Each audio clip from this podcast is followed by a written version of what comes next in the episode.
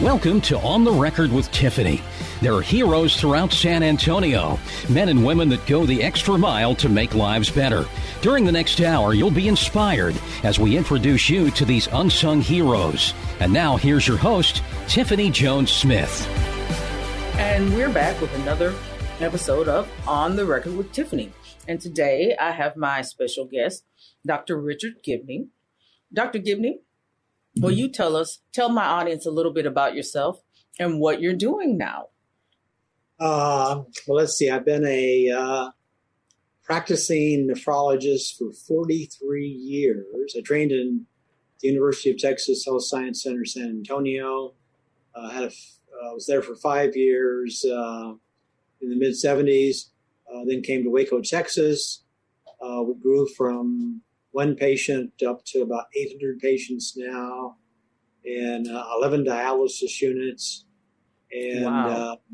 so uh, we do a lot of do a lot of different stuff. Got very ti uh, connected with IHI Institute of Healthcare Improvement about the whole concept of um, I would say to you, how do you empower patients? Uh, how do you do continuous quality improvement? So uh, we went from being, I would tell you, we were probably about average as far as how, our results, as far as quality and outcomes hmm and now we're the best in the country. We do it better than anybody. So in April of 19, uh, I resi- retired from the group and said, I'm going to spend my full time going around telling people about the opportunities available. And then, uh, of course, uh, that was April of 19. So then in March of or February of 20, the coronavirus hits, which really kind of was it's a terrible thing and it's awful and there's no question it's a bad thing but we, we were forced to kind of step back from what we were doing and say maybe there's something we can do that's even going to be better than what we're doing now. Uh, the, what we were doing uh, even though we had made huge improvements in quality huge improvements in outcomes um, there's always opportunity for doing things better so uh, I, I would tell you that um, uh, the, um, the latest the, the latest thing we're working on is um, that this kind of will, will will set the tone for the entire uh, talk we have. That uh, before the pandemic, uh, we used to always have in-person meetings. So if you had a medical meeting, a whole bunch of people, small, medium, big size, would go, and then you'd have periodic breaks.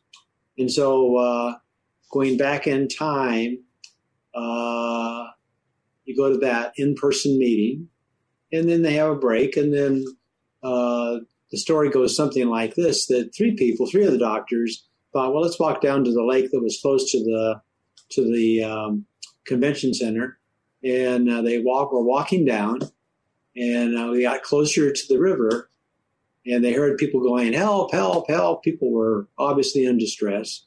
So the three doctors ran down to the river. And uh, the first doctor was a general surgeon. He jumped in the water immediately to race out and, and help somebody to come back to shore. Uh, the second doctor was a kidney doctor, nephrologist. The nephrologist took out some paper, some three by five cards and was going of uh, coming up with ideas on what he thought would be the best way to save all these people. And then the third person a family practice doctor. And the family practice doctor, she started to run upstream, up the riverbank, going upstream. And the other two doctors said, What the heck are you doing?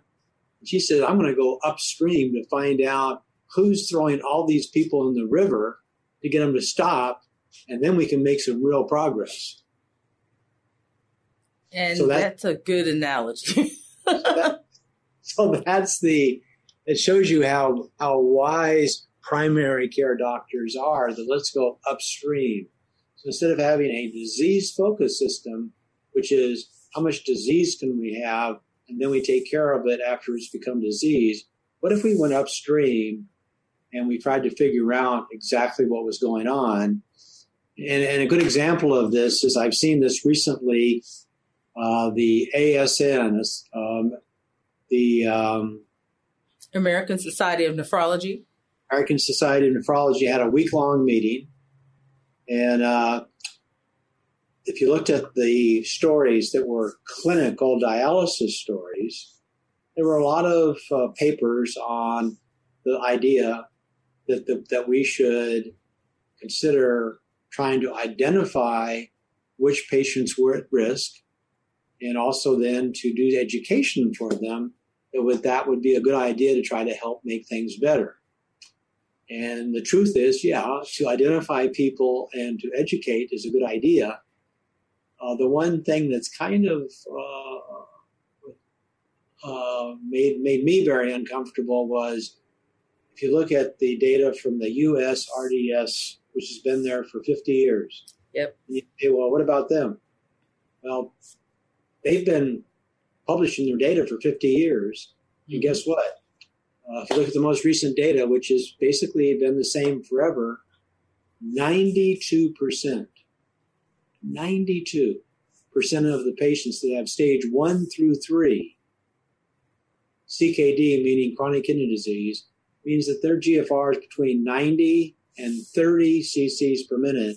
So if you've already lost over a third of your kidney function, that's how significant your loss of kidney function could be.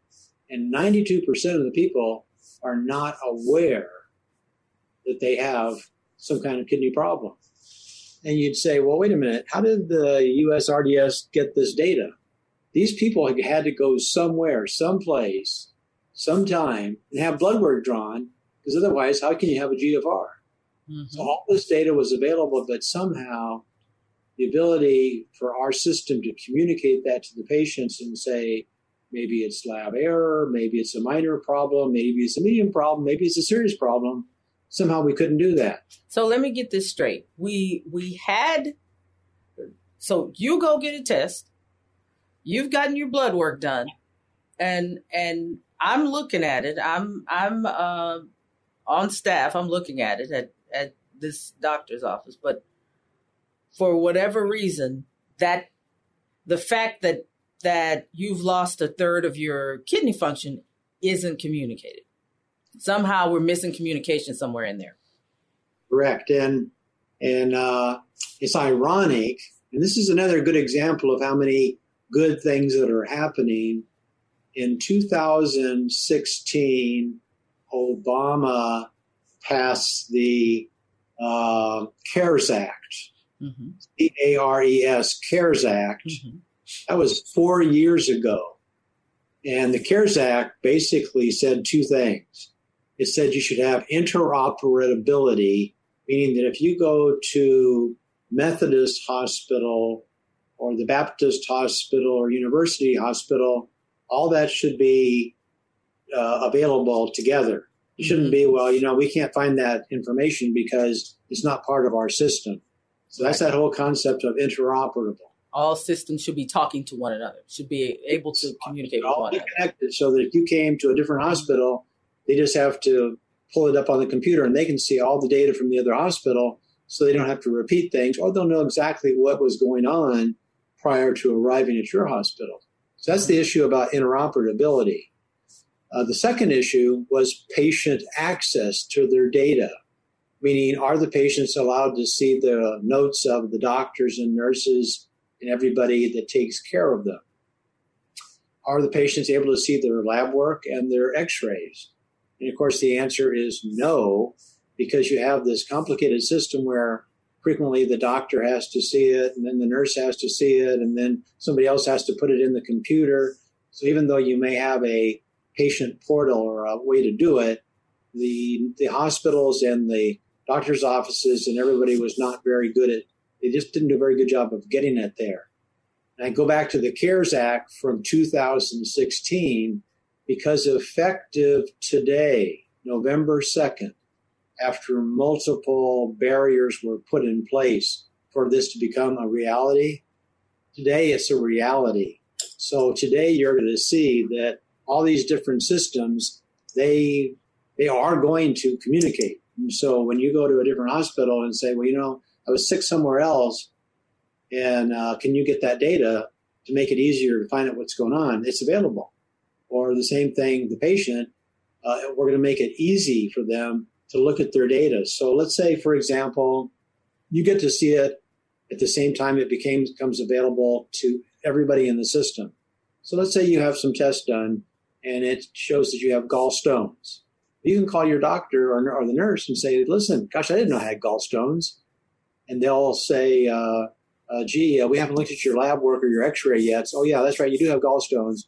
The point being is that we want to make this a partnership. We want to make it a collaboration. So uh, the smartest, the best, the goodest, the goodest people, good, smart people in America, they're there to help themselves and to help you. So the people that in the past have been afraid about this and they've always said, oh, you know, this is, you know, we can't do this because, you know, it might be uh, shocking or it might be whatever. Uh, it, but, but if you hide it by accident from people so they don't know about it, then how can the patients help themselves?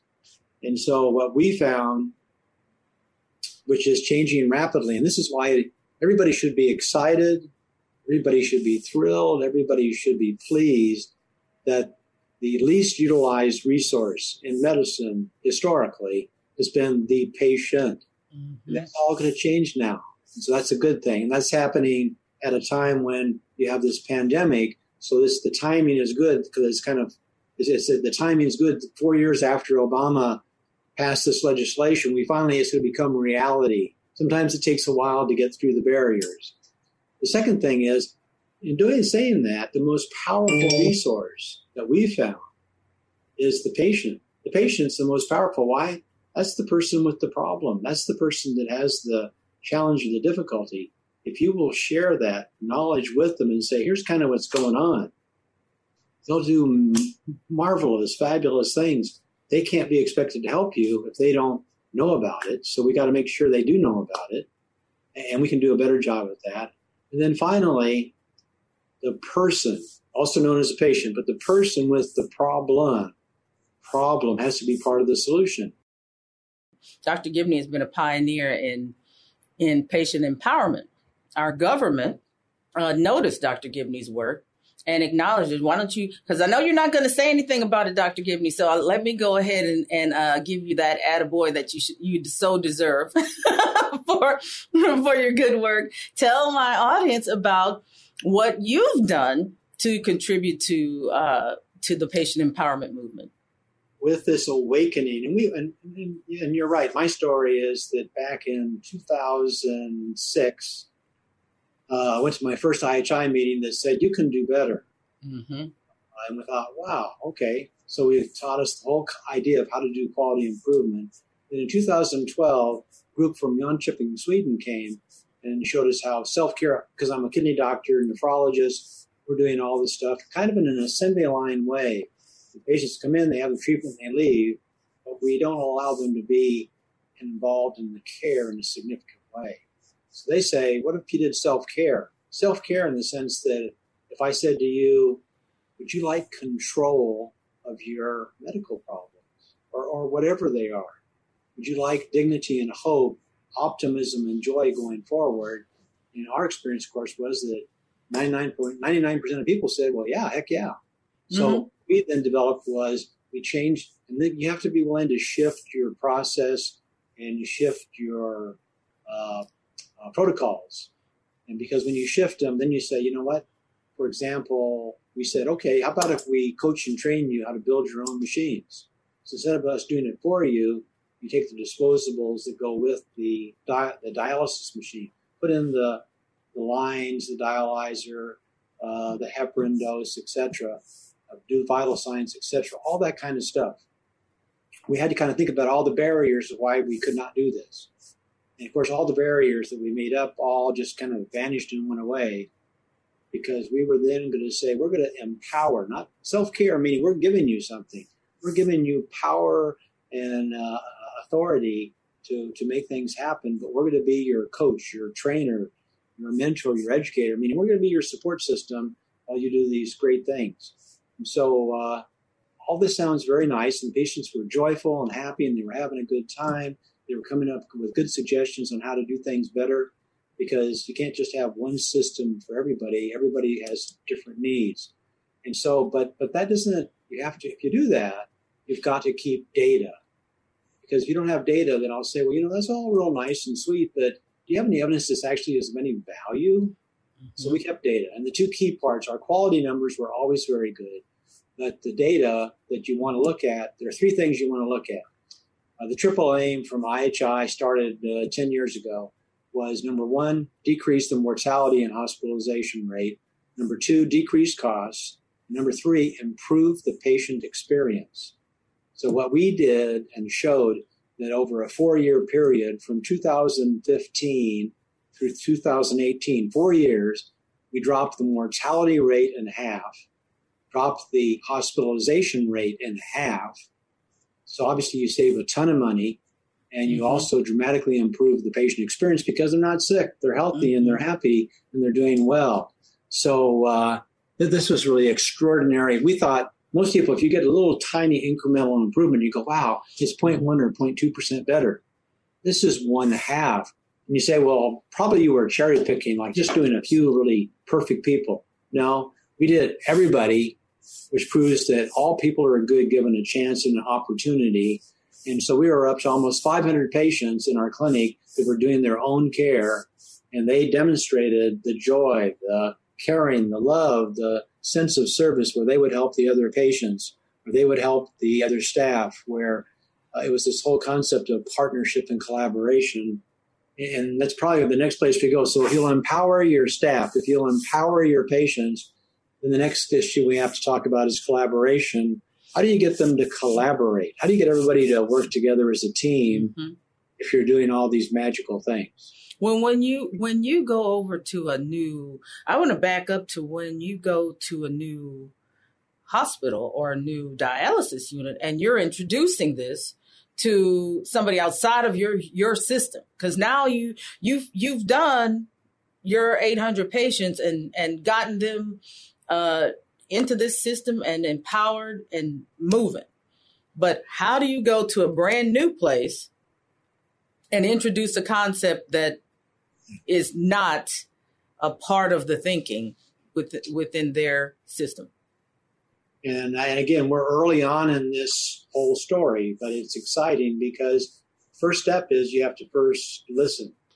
And you go in and you say, tell me what are your, for example, we're working with DCI, a company based in Nashville, Tennessee. We're working with uh, the University of Texas Health Science Center, San Antonio, Dr. Sharma, the chief of renal, and they're dialysis, transplant, home therapy, CKD program, and have just begun that journey. So the first step is you say, tell us what are your frustrations?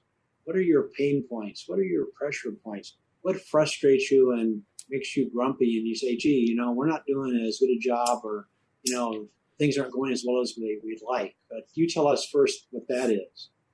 And once you've gotten that sense, then our job is to then say, okay, based on that, here are the shifts that we would like to suggest you make in your processes and protocols. Because if you won't shift, you know, we, we've proven over 50 years that if you keep doing the same thing, you know, every process is perfectly designed to get exactly what you get. So if you do it in a certain way where the results are not very good, it will be good like they will be bad like that for 50 years. Mm-hmm. So say, okay, now are you willing to change to get dramatically better results in that whole issue of the triple aim? So the first thing we have to work with is processes and protocols. But in doing that, these you're going to get tiny little victories. For example, you see the patients like you set up this program of of teaching and coaching and training for the patients.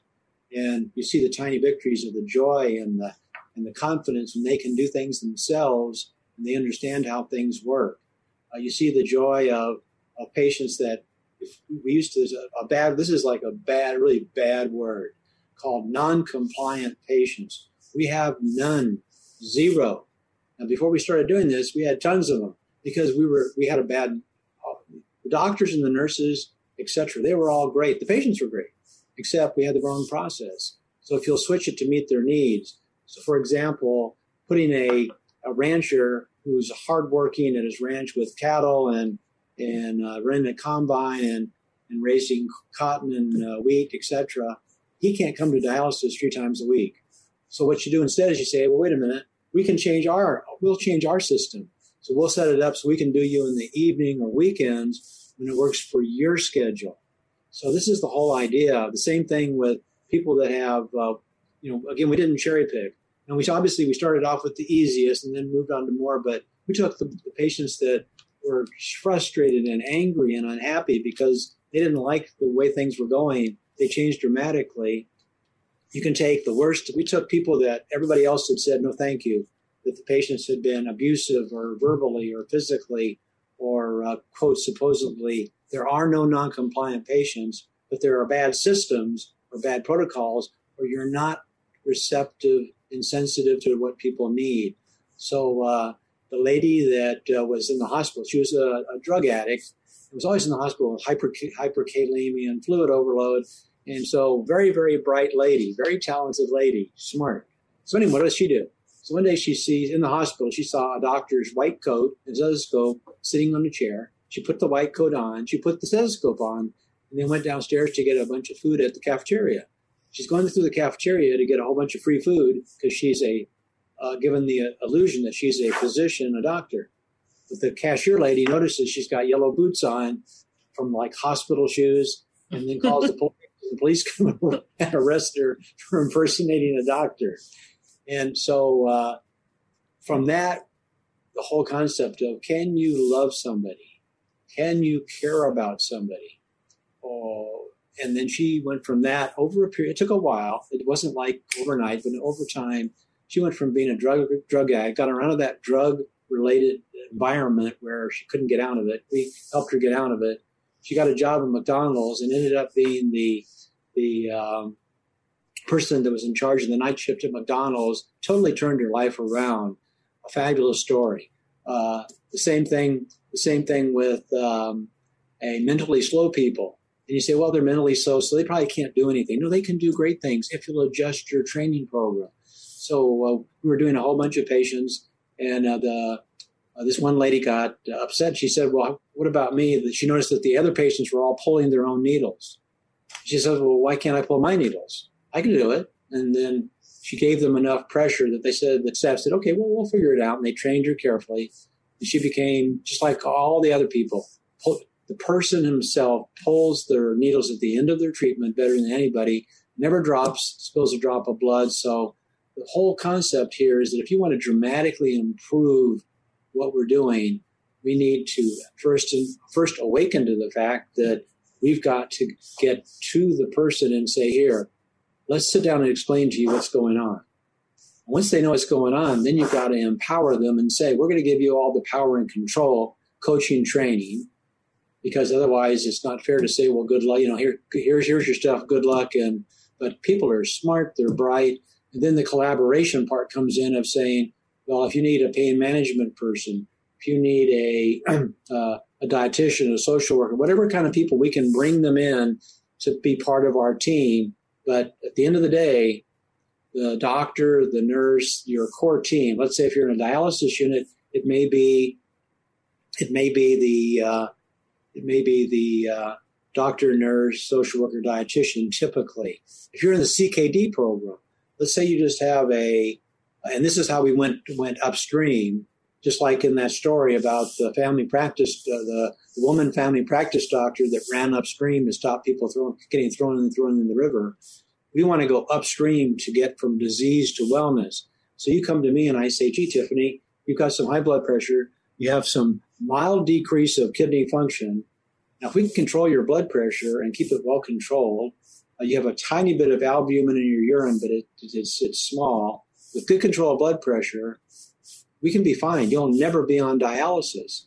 Then that goes from being a very scary, ter- scary, terrible story of saying, you know, uh, you're going to have to go on a kidney machine to saying, we got, we got your back. Together as a team, working together, you're going to preserve function. You're never going on dialysis. Plus, there's lots of new drugs coming out now that are very protective of both the heart and the kidney. And we can use those drugs to shut off the inflammatory process, the scarring, so that our goal, we don't we can't do it today, but let's say three to five years from now, we won't be putting people on dialysis anymore.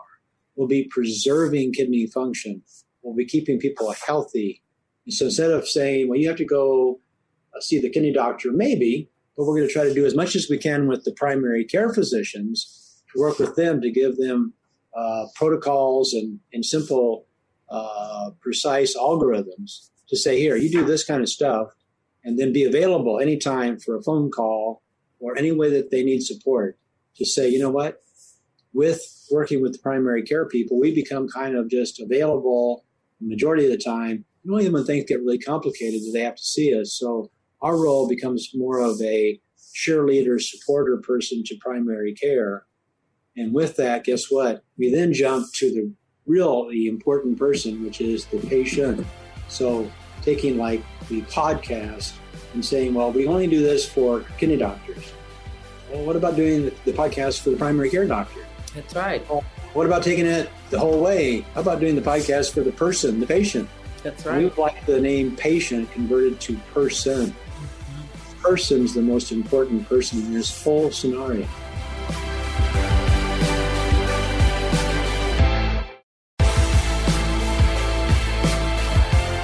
And we're back with On the Record with Tiffany and my guest, Dr. Richard Gibney.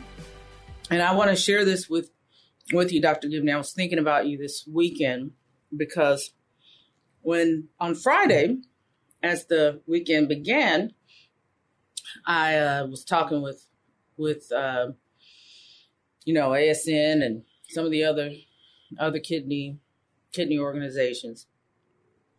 As my day job is is uh, uh, with the Texas Kidney Foundation. So afterwards, I was you know, just doing my usual stuff of talking with family.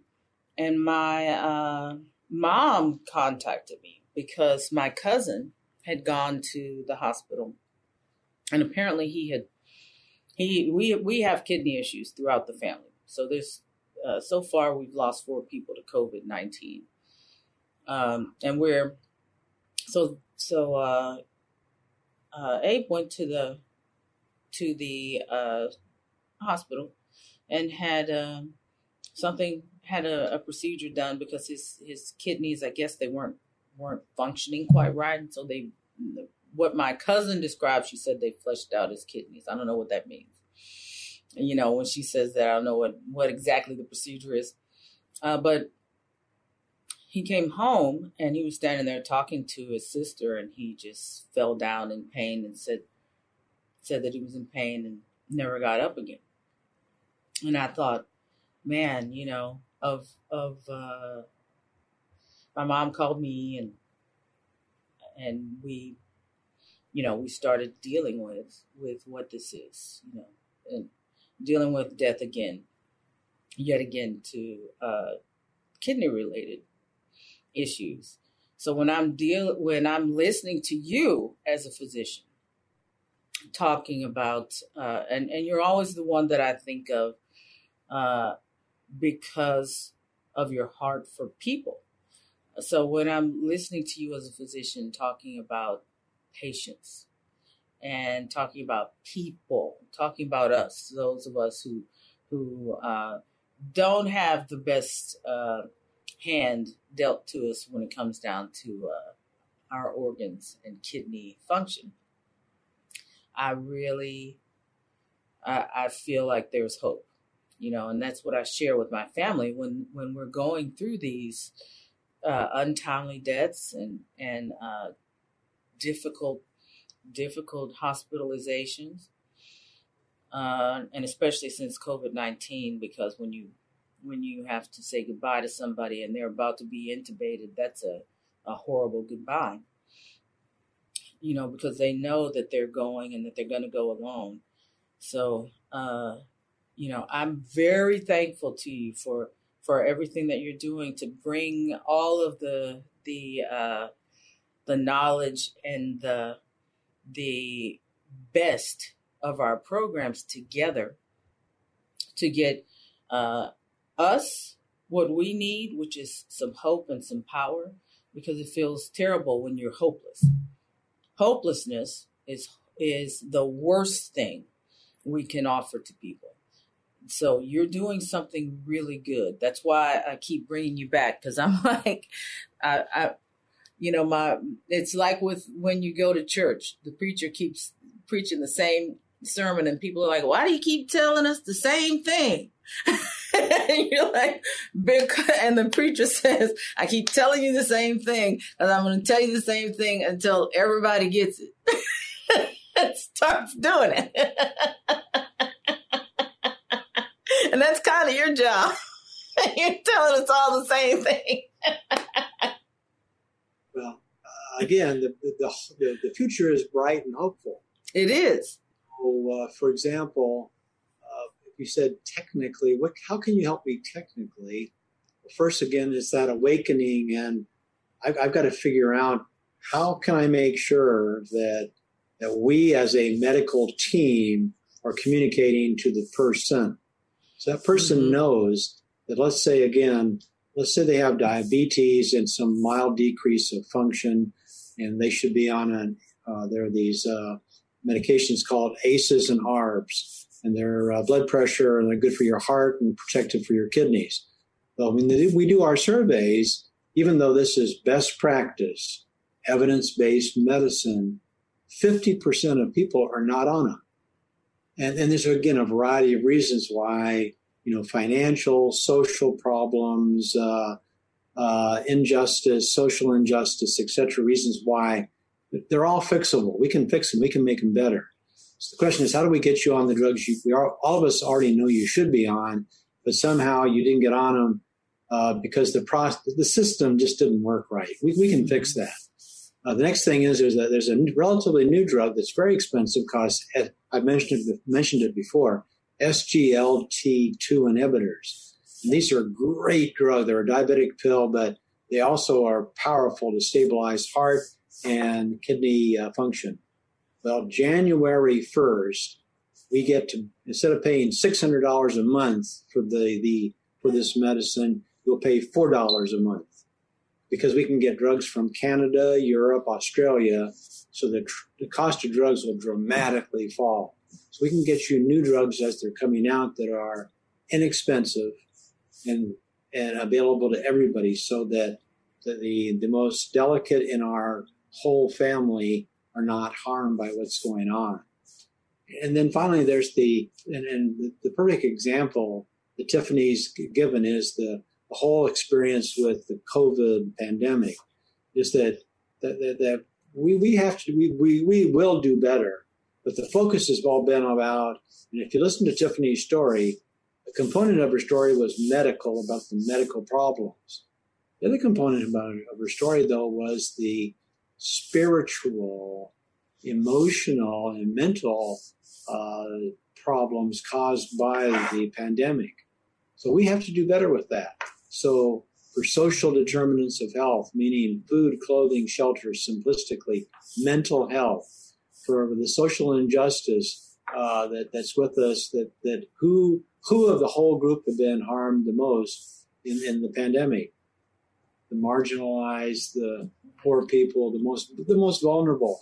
So we need to help all those people. We'll do that, and we'll add that to our passion for technically excellent medicine. You can see the greatest doctor in the world, but if you don't have any money, mm-hmm. and that's another component of this is telehealth. God bless telehealth. Normally, yes.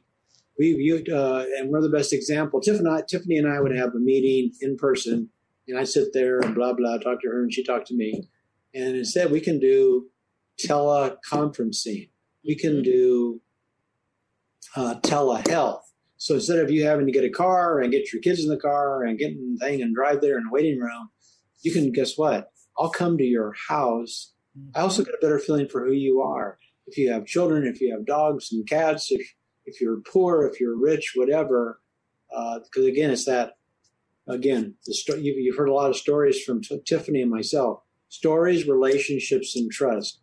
If you know that your medical team loves you, and that's why we had such great success, and, and it's an unconditional love.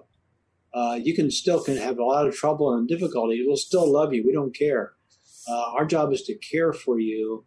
If we love and care for you, that's a huge deal because we're going to find some way to get you the resources you need so you can be successful. You know, when that. Dr. Gibney is saying that, right. one of the reasons why uh, I really enjoy Dr. Gibney so much is because that is exactly what uh, he delivered over his 40 years in in uh, in medicine, and it's exactly what I see at many of the uh, practices that I have the pleasure of of getting to to uh, visit, um, and many of the dialysis units that I've I've had the pleasure of getting to know people who who are uh, on staff. There, you know, some of your social workers. There's just nobody better than uh, and no better resource than than uh, the social workers. I mean, they have a heart for the people that they're serving. The same thing with the nurses.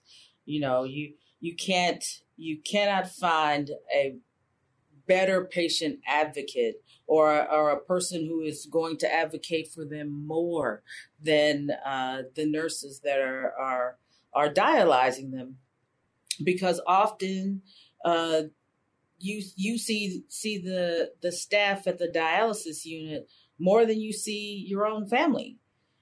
And so they become like family to you i mean my my cousin uh, daryl who is is on dialysis and has been since he was uh, 21 uh, he he's 32 now uh, he is uh, so devoted to the people that are in his dialysis clinic in Houston. He they are just phenomenal. They're top drawer. They they check up on him like uh, they all of the the wins in his life. They're a part of it. Like when he does well at work, he's sharing it with them. You know, when he's doing well, and and when we're doing something for him as a family, there, you know, there he shares that with them. I mean, it, it's that that is such a part of the nephrology community. You know, I would I would say that that component is already there. All we have to do is is uh, tap into that. you know, at this point. Exactly. We're uh, we're taking all that's good and keeping all that's good. That's we're right. Uh, don't be shocked. Within three to five years, we have implantable artificial kidneys so therefore, you again another reason why you won't be on dialysis. Uh, in three to five years, eighty percent will be on home therapy because uh, again it'll be so convenient. If I tell you you got to drag this giant machine with all this disposable products and just fill up your house with stuff, you go, I don't know about that. We give you something that's simple and easy to use. It's like going from a giant old old console TV to a little laptop you'll say, "Well, I can do a laptop." Well, you can do if you can do a you can do the same thing with the small uh, uh, portable dialysis machine, and those things are coming out uh, this year. We've already had uh, one come out. There are two more coming out this year, and there'll be uh, more next year. So basically, we'll, we're going to make it easy, convenient, and cheap, cheaper, so that we can take that money we save and use it for all the other problems that are going on and then for all the staff, they have job security. So if we do it with dialysis, it's okay. We'll go on to something even better so that we'll say, gosh, you know, remember the days when we used to do this thing called kidney machine treatment, you know, washing machine treatments? We don't do it anymore. But we have these other extraordinary things we're doing with monoclonal antibodies and cellular physiology that changes wow. the world. And that's where we're headed. So everybody should if they do have to go on dialysis, they should take the attitude that uh, they're going to figure out a way to get me off dialysis, to give me a better quality of life, to give me better health, and uh, we're not we're not going to be satisfied until we can get to that point where we have everybody healthy and well. So, Dr. Gibney, you were talking about how we are focusing on getting people better and making them well because you know i i feel the same thing that you do this is it's for just such a time as this we really everything is kind of converged at the same moment and we people themselves are ripe and interested in a change because nobody wants to be um, vulnerable to to uh, disease, be it COVID nineteen or diabetes or hypertension. Nobody wants to be vulnerable. So, uh, at a time like this, I mean, we have to use good sense. If you're a young, healthy person, uh, obviously uh, your risk factors are dramatically lower, and that's good. Mm-hmm. Uh, if you're a person that has health medical medical health problems like kidney disease, heart disease, lung disease, compromised immune system, dialysis patient, etc., then you've got to be uh, obviously more careful. And, and, the options are, you know, from my standpoint, we hear a lot of information from all of the governmental people. Uh, from my standpoint, I think the answer is obviously uh, wash your hands like crazy. Uh, why? Because uh, you want to be safe. You want to do mm-hmm. social distancing. You want to wear a mask. I mean, these things are all should be automatics because you want to protect yourself. And there are issues where you know as a person, oh, I don't know, like should you go into a crowded room with a whole bunch of people you don't know uh, if you don't really have to? The answer is don't go there. I mean, again, uh, and, and same thing with your family. Uh, your family has to be protective of you and say, don't worry, grandma, grandpa, whoever, right. no, we got your back. We're going to keep you safe and we're going to make sure you, you stay healthy. And so, so, so, so uh, that, that's important. Now, at the same time, in the American, I have several friends uh, that they're, they're quite, uh, they, they, they're from uh, Taiwan, from Korea, from Egypt, and they think the American people are the greatest people in the world. Uh, they, they, think the, the, American people have this passion for doing good stuff, and, and, the American people are better than anywhere. I have a, a really good friend uh, whose son is a uh, uh in the military and has had a bunch of tours in uh, the Middle East, and he said it's always the same. When we arrive, the other soldiers there, maybe from Belgium or Italy or or uh, Australia, they're all thrilled to see the Americans because the Americans are the can-do people. They're the ones that can innovate and figure out how to do better. So again, for all of the uh, for all the people that are listening, uh, realize that you are the we are we Americans are the best people in the world. We uh, are been given our freedom and liberty to do good things, but we also are caring and loving people that want to protect and give service to protect the people that are not uh, in good a situation. So if you see people that are more compromised, go out of your way to say, what can I do to help them? What can I do to protect them? We will all get through this together. Mm-hmm. For this, nothing lasts forever. Uh, everything lasts for a while, and this may be gone tomorrow, or next month, or in June, or I don't know when it's going to be gone. But for, for now, we must be diligent and protect each other and care about each other. And if we protect and care about each other and do all the correct things medically, we're going to be fine. You know the the that is great advice, and the the wonderful thing about uh, American ingenuity is that uh, we are willing to link arms and and uh, proverbially and figure out how to to uh, solve a problem. So, you know, what I love about our community, about the nephrology community, and I'm I'm just speaking about the nephrology community as a whole, is that we have people that that uh, are constantly thinking through the process. You know, uh, Dr. Uh, Kumar Sharma over at at UT uh, Health Science Center, uh, San Antonio, is I believe, and I've said this many times to him and to to others. I believe that he he he holds uh, the the uh, key to a lot of of of breakthroughs that will come for for kidney patients uh, in in that wonderful brain of his.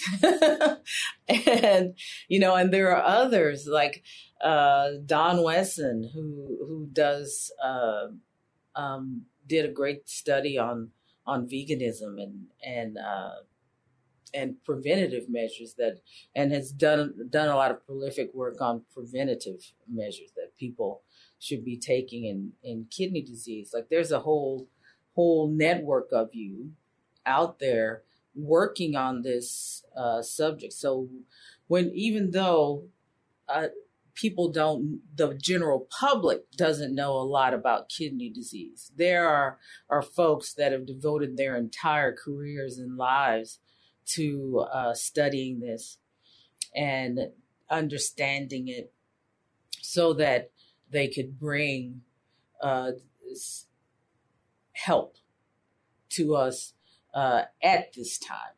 And they're doing that. They're doing that through programs. And and that's part of why uh, I'm doing this is so that that uh, the voice of of of these hardworking uh, doctors and uh, medical professionals can be heard because they're doing doing uh, a great service to us. We just just need to uh, know about it and utilize it.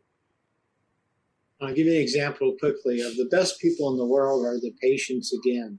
Mm-hmm. So give people, patients, persons permission to be part of the team. That's right. Team. So in the dialysis unit, a patient comes up and says, you know, we're washing our arms when we first come in to get our arm, to make sure it's clean. You'd put out those little cups of uh, mouthwash. We could gargle with mouthwash at the same time because that would help to try to decrease the amount of dental trouble we have. Mm-hmm. Idea that the, was that was proposed and we did we do by the person, the patient. It was his suggestion. Then another lady comes up and uh, we have a very low catheter rate for uh, doing dialysis, and so uh, the PermCaths uh, we don't we we like it to be zero, but ours is only about three to five percent, very low. So a lady comes up and says, you know, I think I could do this myself instead of the nurse. And we said, really? So we, of course, we there's nothing that they can't do. I can tell you right now, anything we thought they couldn't do, they can do. So uh, patients are all powerful. So uh, we said, okay. So we, we obviously again coached and trained her how to do it. And then she says, you know, if you could get those uh, moving mirrors at Walmart, cost about twenty bucks. And then sometimes I have trouble doing this, and I could then see better to do my my uh, catheter care and then there are a, a few chubby people here in the dialysis unit that haven't seen the bottom of their feet in a long time. They can put their foot out and see the bottom of their foot in the mirror, and that would be good too because you want them to know their body. Again, these are, this is a suggest, suggestion from the patient. And then finally, uh, a lady comes in, she says, You know, friend of mine does yoga, and she thought that I should ask you about doing yoga for the patient sitting in a chair for their upper body strength, their arms and and uh, uh, and their uh, breathing and their relaxation type stuff, with the, which would help the treatment. So he started teaching. Uh, had a person come in once a week to teach yoga with them sitting in the chair while they're having their treatment. And again, very powerful. And the patients then took upon themselves to say, you know, we could do a little yoga we changed the waiting room. Waiting rooms are bad. That's the other thing. Waiting rooms are bad. Uh, so you change the waiting room to a gathering place where the people that are dialysis, CKD, whatever, um, can communicate and get together and say, let me tell you what it's like to be doing this or doing that because they all have similar problems and they show success stories and say, look, let me tell you about the success I've had doing this and that. So uh, from our standpoint, uh, and, and, again, do you have to be careful in the pandemic? Well, sure you do. Uh, but uh, at the same time, people have to move in and out. You can't just say, well, you can never come here. Uh, so people do move in and out, but you can use the people with the experience to say, I have that kind of, and this is what I did to make it better. So I, I think we, our job is that we, we've worked on diligently is to take as much uh, power and give as much uh, uh, power to the patients as possible because the return has been uh, tremendous.